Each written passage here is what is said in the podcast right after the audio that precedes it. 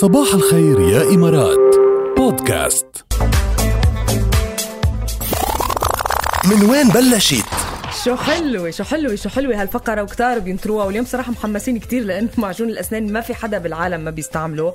وحبينا نخبركم نشرح لكم التفاصيل عنه كيف بلشت وبدايته أول معجون أسنان ظهر بشكله الحالي عام 1873 ولكن أقدم محاولة معروفة لتصنيع معجون الأسنان كان بمصر قبل 5000 سنة وكان بيتركب من شوية يعني ملح ونعنع و20 حبة فلفل أسود وجزيئات من أزهار السوسن المجففة اللي اكتشفوا العلماء بعدين. حديثا أنها بتشكل حماية من أمراض اللثة ويعني هيك كانت أول آه، محاولة تخيلي من 5000 سنة بالحضارة المصرية. واللي أكد على هذا الموضوع ليزا شواباش شريف اللي هي أمينة متحف الآثار المصرية بسان خوسيه بكاليفورنيا قالت إنه المصريين القدماء كانوا بيهتموا كتير بالأسنان وكانوا بيطحنوا المكونات لتكون ناعمة كتير بيخلطوها كمان مع جزيئات من زهر السوسن وبعدين بي بيستخدموه. وهن كمان عم تقول إنه هن اللي صنعوا ال- العلكة اللي كانت تعتبر هي يعني بتعمل ريحة طيبة للفم وكمان كانوا يزيدوا عليها عسل النحل والنعنع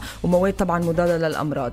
كمان يذكر إنه الباحثين اكتشفوا تركيبة لمعجون الأسنان بوثائق من ورق البرده الفرعوني بفيينا بالنمسا ويضيف هذا الاكتشاف كمان دليل جديد على إنه النظام الطبي بمصر القديمه كان من أكثر النظم تقدما بهيداك الوقت. وبالقرن التاسع قام زرياب باختراع أول معجون للأسنان يلي بكل أنحاء الأندلس بالحضارة الأندلسية.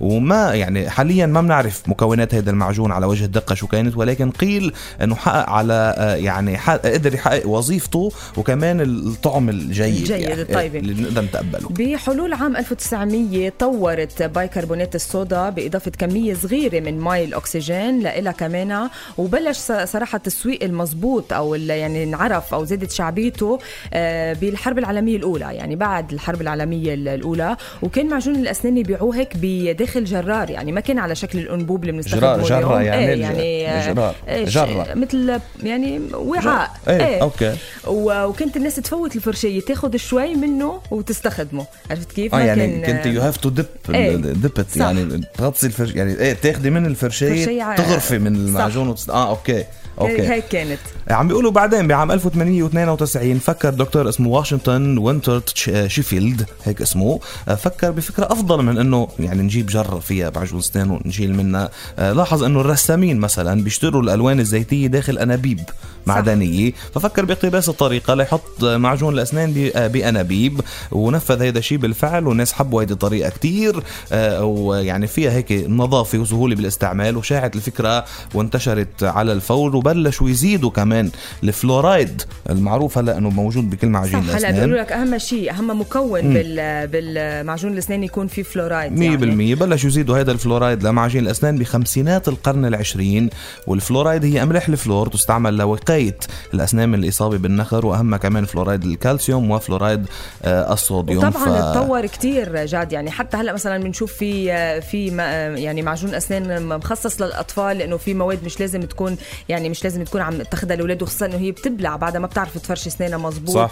يعني صرنا نشوف في كتير تنوع ونكهات و- وملون ألوان وتنوع كتير يعني هلا معجون الأسنان. يخطئوا وكل فترة بيخترعوا شيء للأبيض ولاسنان أقوى واللي. ما بعرف شو واللي واللي بلمع واللي وال- انتعاش لا بعد يعني وما بعد الفرشات يعني هلا ال- بهيدا العصر كل شيء خلص صار سهل يعني بس إنه رحلة 5000 سنة لو وصلنا لمعجون الأسنان بس اللي نحن بنعرفه اليوم. من وين بلشت؟ فرجيني تضحكي هيك هيك ضحكه منيح تمام